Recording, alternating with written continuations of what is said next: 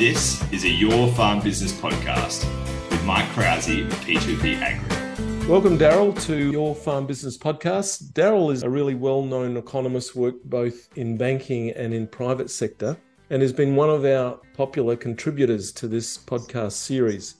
We've just challenged Daryl to have a look at the economic outlook for this coming year, given that we've experienced a lot of change in the last 12 months with the impact of Ukraine war on us and I guess the tail end of COVID. But it's released a lot of uncertainty. So, Daryl, welcome and look forward to your insights. Thanks, Michael. Where would you like to start? Interest rates? Perhaps if we look at the commodity prices, because that's been a major you know, series of changes over the last 12 months as a result of what's happened with the, well, first off, back in 2021, when we were starting to come out of COVID, economies were starting to take off, so commodity prices were starting to lift. And then we had the Russian invasion of Ukraine and all the impact that's had on particularly on agricultural prices, but also more broadly. And we spoke a bit about the logistics impacts, particularly on fertilizer right. in that early period, because we had Russia and Belarus, um, mm. major providers of urea and phosphate. Mm. The interesting thing is, a lot of the commodity prices are now back to the levels they were prior to the invasion. Okay. So farmers so the world's be... got used to the supply and demand change. Yeah. Now, some of that will have been a reduction in demand because of the very high prices for a lot of those mm-hmm. fertilizers and also for energy. So there's been a reduction in demand, and we spoke a bit about that in the last podcast, where people were already talking about, say, reducing the acreage or reducing the the amount of fertilizer they were going to apply. Right. Now, mm-hmm. that I think it's really quite interesting that the world has adjusted, and farmers should hopefully start to see some benefit in their fertilizer costs, particularly with the Australian dollar now back at 70 cents. So the Australian dollar has actually gone up over the course of 2022, mm-hmm. and this morning went through 70 cents. Right. And oil and gas prices have come off, although, and, and there's some very interesting things going on there, which we can talk about a bit later. But oil prices have come down, and particularly Russian oil prices because of the sanctions, the embargo that's been put on Russian oil. So Russian oil is now probably 30 to 40% below what the cost of oil, say West Texas Intermediate or Brent type prices, you know, the international market prices are. So Russia is now really starting, I think, to feel the impact of those of the sanctions on mm-hmm. some of their major exports. But I think the issue for commodity prices and the way it's impacted consumer prices you know, through the course of the year, yeah. and as we you know, last time we spoke, the Reserve Bank was saying wasn't going to be interest rate rises for you know a couple of years, and bang, within a couple of weeks, it happened. It jacked them up. Yeah. Partly because their inflation forecasts were thrown out the window because of the commodity price issues and also the delayed impact of floods you know, in Australia on fresh fruit and vegetable prices. Right. And that's where now there's this real battle on in terms of where commodity prices are headed. The as I said, most of the agricultural commodity prices are now back to where they were, you know, including wheat, back to where they were prior to the Russian invasion. Are Energy prices are coming back to, down. You expecting those commodity prices then to remain normal through? I think they're going to remain, particularly wheat is likely. There seems to be, and again, this I think is an interesting issue for what's been going on. You got Russia has have a, a record wheat crop. Canada's had the third biggest wheat crop it's ever had. Australia could well have another record wheat crop. Yeah, so production global production is pretty close to record levels. Global consumption is matching it. So mm. stocks are pretty line ball with where they were 12 months ago.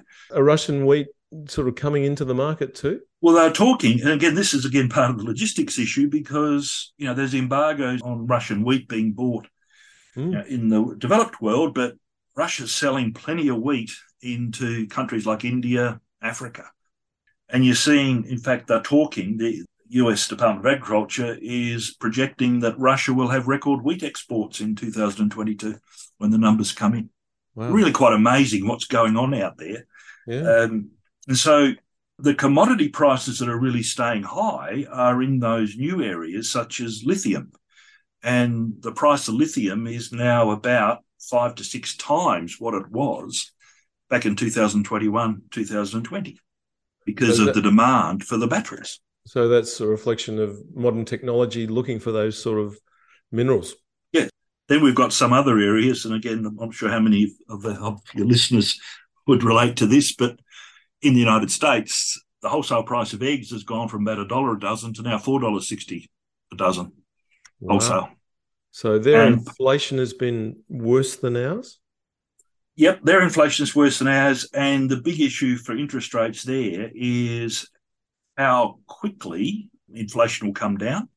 Right in the United States, it looks as if it's probably going to be a bit lower than ours to the end of 2022 um, probably will come down a bit faster. They have another issue, you know, just as we had a real boot to inflation with the floods yeah. in New South Wales Victoria, Queensland, early in 2022. Mm.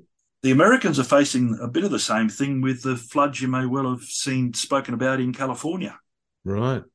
Okay. Because California produces something, I saw a report, California produces something like 40% of US food I think they're mainly talking about more of the fruit and vegetables, and is their major nut producer. Right. So they could well have a bit of an issue on the lettuces and fresh fruit stuff like that, which will be flowing through into consumer price indexes in the United States you know, over the next couple of months. So they could well have the same flood related issue for inflation as mm-hmm. we had back in 2022. But anyway, the interesting about the United States, and you know, it really drives global interest rates, and we, mm-hmm. we spoke about this mm-hmm. a little while ago, is that in the United States, they have a cash rate now equivalent to the Reserve Bank's cash rate of four and a quarter to four and a half percent. So they set a range. Mm-hmm. Their 10 year bond rate is three and a half percent. So they have what's called an inverted yield curve. Yeah. So 10 year money is now cheaper for the federal government, the United States, than is the cash rate. And I think there seems to be there's this real dichotomy in the United States now between the Federal Reserve, its forecasts of when inflation's coming down, and the markets. And the markets, I think, are actually much more aggressive in terms of expecting inflation to come down more quickly than the Federal Reserve is, and therefore is pricing in really very little growth, further growth in official rates mm-hmm. and inflationary expectations remaining quite stable. And one of the things to look at in terms of inflationary expectations is the gap between the 10 year bond rate as set in the market, which is 3.5%, which is actually down over 0.3% since Christmas. So interest rates, long term interest rates in the United States are falling. The cash rate is expected to go up, but markets' long term expectations about inflation are still anchored pretty well around about to 2.2%, whereas their inflation rate is sort of well over seven. Right. Again, they're being affected by what the economy coming out of COVID. So, goods prices in the consumer price index and wholesale prices are almost static now for the last couple of months. It's their services prices, so restaurants, you know, people going out to dinner, that type of stuff, right. insurances. That's where that's where the inflation is. And right. so the Federal Reserve is sort of saying we need to get services inflation down, which is very heavily driven by wages, which are growing more quickly in the United States now than they are in Australia. Mm-hmm. And so there's this real battle going on, which we'll you know see play out over the next, I reckon, six months. So it could well be we're getting close to the top of US interest rate rises in the cash rate. Right. And does that mean we're getting close to that as well, or we're well, a little bit delayed from that? We're probably a little bit delayed because our bond rates here are still above the cash rate, which is 3.1% in Australia. But mm. it could well be that in the US, the markets see interest rates coming down through the course of 2023 rather than continuing up. That could well be one of the reasons why the Australian dollar has actually moved up so much over the last couple of weeks, literally, right. because it could well be there's expectations that US interest rates are starting to get near their peaks, but there's a bit further to go for Australian interest rates because of our inflation performance. And the Reserve Bank is forecasting inflation, consumer price inflation, to peak at around about 8% per annum in the December quarter, which just passed, Right. and then start coming down. So there's some really interesting issues going on out there, but it could well be we're getting close to the top of interest rates in the United States. We've got a little bit further to go here, but if you start to see interest rates coming off here, uh, coming off in the United States, then through the first half of 2023, could well be the Reserve Bank might well start to say, well, we'll wait rather than continue to push rates up. So, Dara, if farmers are looking at perhaps refinancing or they've gone out to buy a neighbouring property and they've got a decision to make about, oh, do we lock interest rates in, take a long term view of it, or do we take short term interest rates, which sounds like they're a little on the high side and potentially will come down when our inflation gets under control and coming down? Would you be tempted to take a long I, term? I don't see us getting back to those very low interest rates that we had early last year. That's Okay, probably that's history. a now. stretch too far. But Yeah. Even in Australia, if we look at the three year bond rate, the federal government bond rate, 12 months ago, that was 3%. Mhm, It got to a peak of 3.5% mhm. end of December. And now it's at 3.2%. So it's actually come off the last couple of weeks. Okay. So I reckon they need to talk to their banks to sort of see what type of spread margin they're paying over the wholesale cost of funds, the Right. And sort of saying whether if they could get at a decent rate as a spread over the bond rates or the bank's cost of funds, it might be worthwhile, I think, starting to lock in some of those fixed rates because we just don't know where interest rates are headed. And the world is moving into a period of despite having come out of COVID, it's moving into a period, I think, of much bigger budget deficits than we've seen before. So So there'll be a lot of competition for funds. there's going to be, and that's why my view would be we're not likely to see a significant drop in these long term rates, but Mhm. they're holding down, and Mhm. expectations are already built in about these budget deficits coming through. One of the areas of significant rises in the budget deficits is the increased defence spending. And that's happening right around the world, particularly in Europe. So we're seeing, for example, in Germany, where they would spend perhaps about one, one and a quarter percent of gross domestic product on defence, they're now talking to two and a half percent. Same things up the United Kingdom, and we're going to see it in the United States. So I think that spending on the defence side of the economy is Yeah. going to lift quite strongly. At the same time as we've got the other issues about aged care, health care, as we're seeing in Australia, they're global issues, I think, for the funding of government's going to be spending money on. So I think if farmers are looking for some long term finance, have a good talk to their bank because that would be to sort of work out what the best alternatives might be. But I don't believe we're going to be seeing a significant rise in interest rates, but I don't think we're going back to what we saw in 2020, 2021 So if we're doing our soon. Budgeting for the next 12 months, then we might say, okay, commodity prices have come back to more normal levels. Interest rates have perhaps hit their peaks and look like coming back. So perhaps view long term interest rates there a little bit. Yeah. And perhaps input costs may also come back. They're probably coming back a bit, but again, it's quite likely, given all these logistic changes that are going on around the world and the likelihood that the war in Russia, sorry, the, the Russian invasion of Ukraine is probably going to drag on longer than expected, Mhm. is that some of these disruptions to the areas, you know, phosphates and ammonium, or urea, Mhm. may well continue on for a while. The prices have come back from those crisis levels they hit sort of through the first half of 2022. They're still above where they were two or three years ago. Okay. So the cost will be coming back. But I still think we've probably got a plan that they'll be a bit higher than what people probably were used to, as said, two or three years ago. Yeah.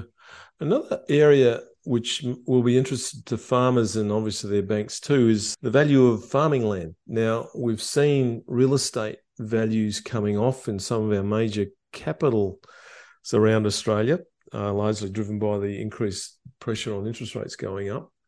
Have you got a feeling whether the rate of increase we've had in land values in the rural areas will slow a little?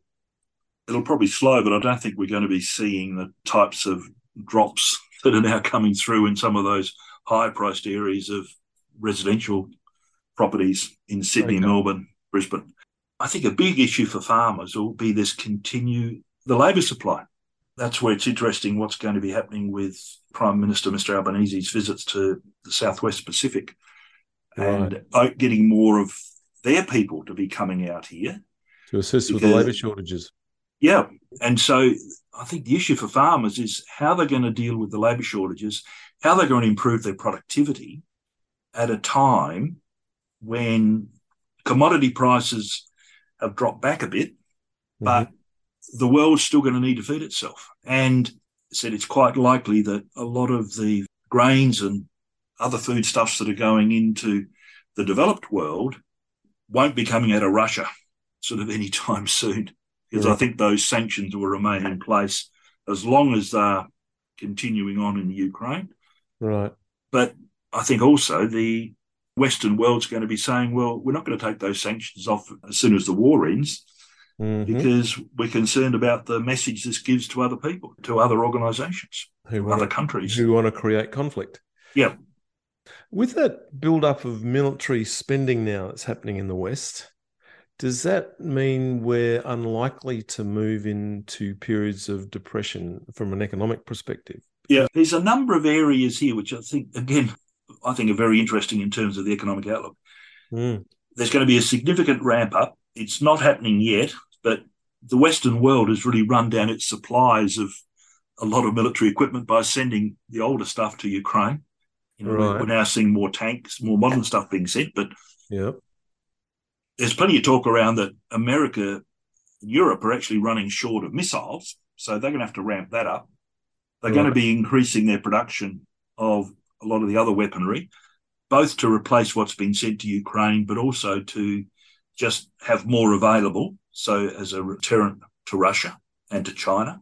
But some of the other areas where the change in logistics, the change to be less dependent upon Russia and China, Mm-hmm. I think they're going to keep growth going through the course of 23 and 24. They won't make up for some of the impact of high interest rates, say, on the residential housing sector in the United mm-hmm. States. But you may well have heard the US government is trying to get computer chip manufacturing back into the United States. Away from Asia. And they passed a law called CHIPS back in August. Mm. Now, I had a look. There's Intel, HP, Taiwan Semiconductor Manufacturing, a few others have committed to spending, get this, US dollars 200 billion on fabrication plants for semiconductors in the United States over the next decade. Wow. So that'll be a significant shift in the structure of that market. That's right. And at the same, we've also seen a response to gas, you know, the higher gas prices this was going on a bit before, but it's accelerated. The United States is is now the world's biggest exporter of LNG. 2016, it didn't export any LNG. Wow. It's now the world's biggest exporter, bigger than Australia, and it's going to increase. There are uh, plants planned, being built, be finished by about 2025, which will increase its capacity by another 50%. So they are picking up the demand out of Europe that's been restricted because of the Ukraine conflict with Russia. Yeah, and so Russia's actually not going to have a market for natural gas into Europe by the time all these US plants come on board. And the US is building these, and again, it sort of highlights the differences between Australia and the United States. Yeah. The US can build one of these LNG plants. They talked about one that was built from the time the investment case was put to when the gas was being shipped was 30 months.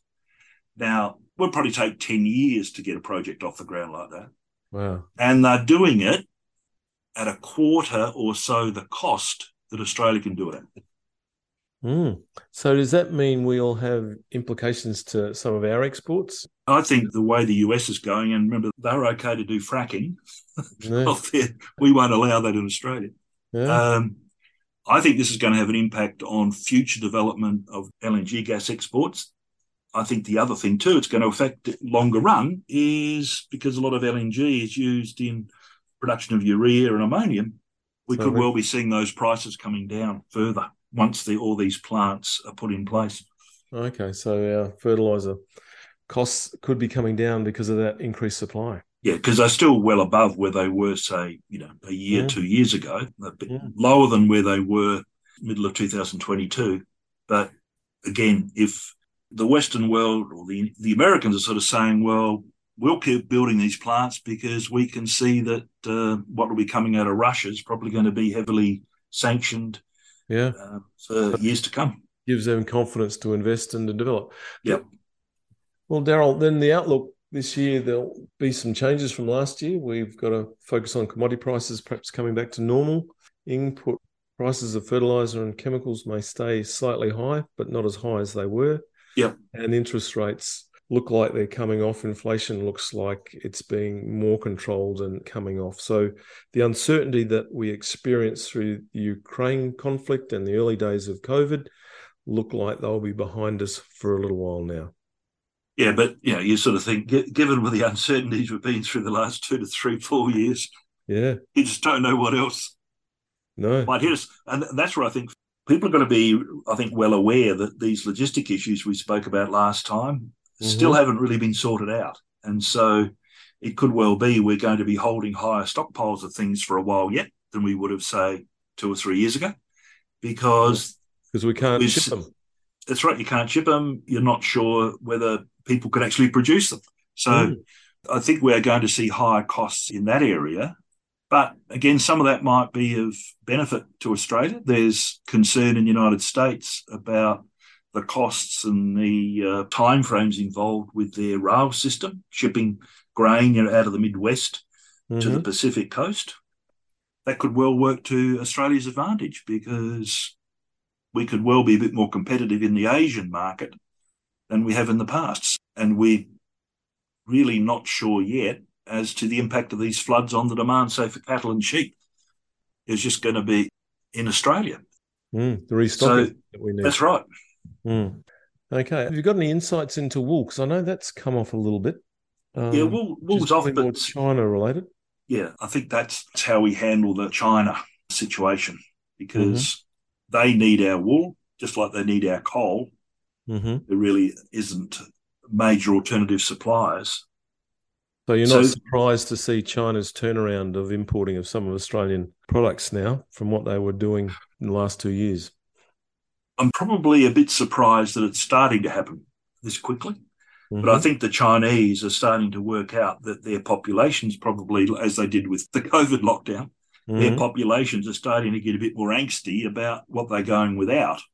Right. Um, and again, I'm not sure how much news it's made in Australia, but one of the chaps who was the leader of that sort of wolf warrior pack, you remember back in the middle of last year having a real go at Australia, he's been sidelined. He's been sent off to some minor part of their foreign affairs department. So it could well be that China wants to be a bit more conciliatory. We've got to be careful, I think, as to how far we accommodate them, but it could well be in a number of areas, China will come back to the negotiating table, and that's where the wool price may well start to recover. We're probably going to see it in the fishing area. Right. Um, wine. Wine might recover, mate. You might. Well, I'm not sure. It's, I'm not sure it's going to be a real big turnaround in that area, but I think we're probably over the worst of it. But then again, we've sort of got to work out where we sit in terms of some of the areas, such as you know what's happening in the south in the Pacific, in the military issues, and the South China Sea. Right. Okay. And the final thing then, Darren, US exchange rates, this Aussie rates also has an impact on our commodity prices in Australian dollars terms. And you're talking about just 70 cents. Where do you see that happening over the next 12 months? If commodity prices, if we don't have a, a severe recession in the United States, then I think commodity prices will continue to be sort of fairly firm because of this issue about not taking a lot of product out of Russia.